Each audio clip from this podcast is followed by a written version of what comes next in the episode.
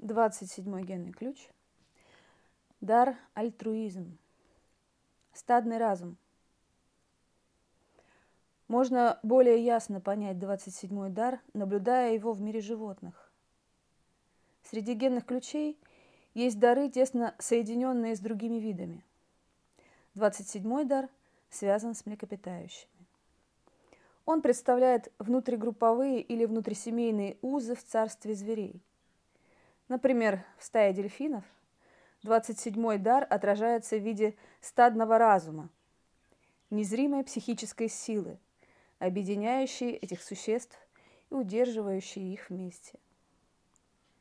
Стадный разум контролирует безопасность стаи как единого целого. Он действует через каждого отдельного дельфина, но мгновенно доводится до всех членов стаи – Природа стадного разума – альтруизм. В том смысле, что если один член стаи окажется в опасности, все дельфины приходят ему на помощь. Иногда у млекопитающих старые особи даже жертвуют собой для спасения молодых, тем самым обеспечивая продление рода. На высшей частоте коллективный альтруизм, существующий в родственных группах, распространяется на вид в целом. Человеческий альтруизм обеспечивает наше выживание как вида. Он гарантирует более счастливую, более здоровую жизнь, хотя это не всегда может быть жизнь, которую вы ожидали. Отдавая от сердца, можно неожиданно разбудить космические силы, действующие вам на пользу.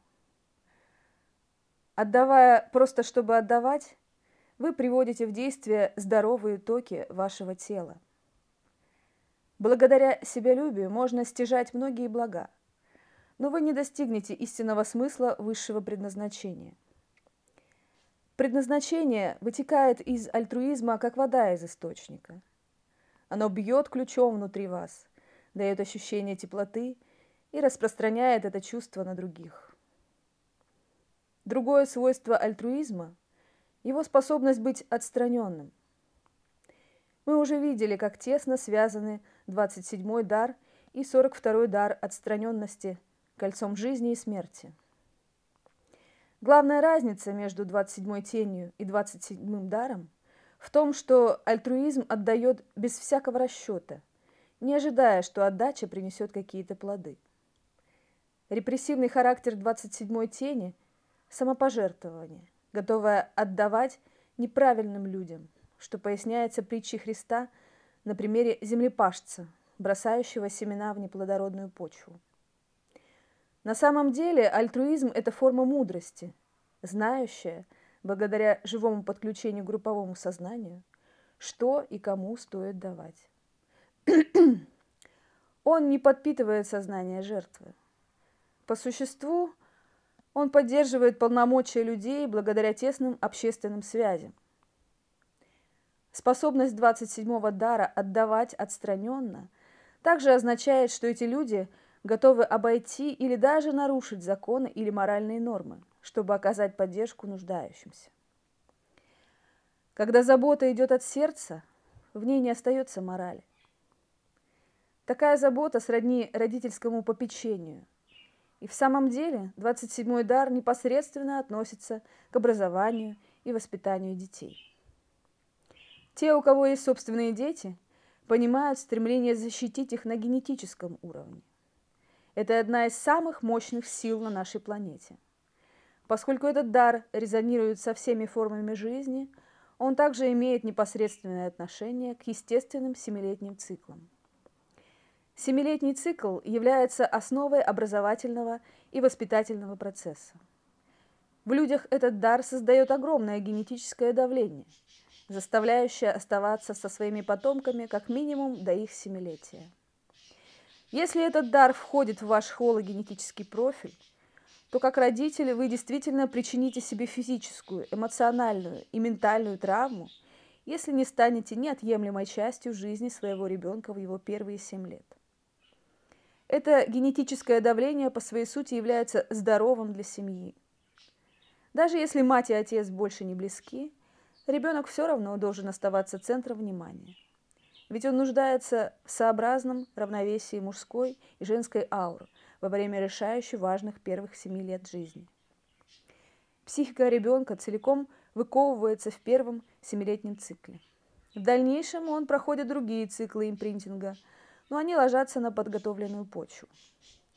Каждый ребенок, по-настоящему воспитанный и мужчиной, и женщиной в свои первые семь лет, будет иметь сильную физическую, эмоциональную и психическую конституцию.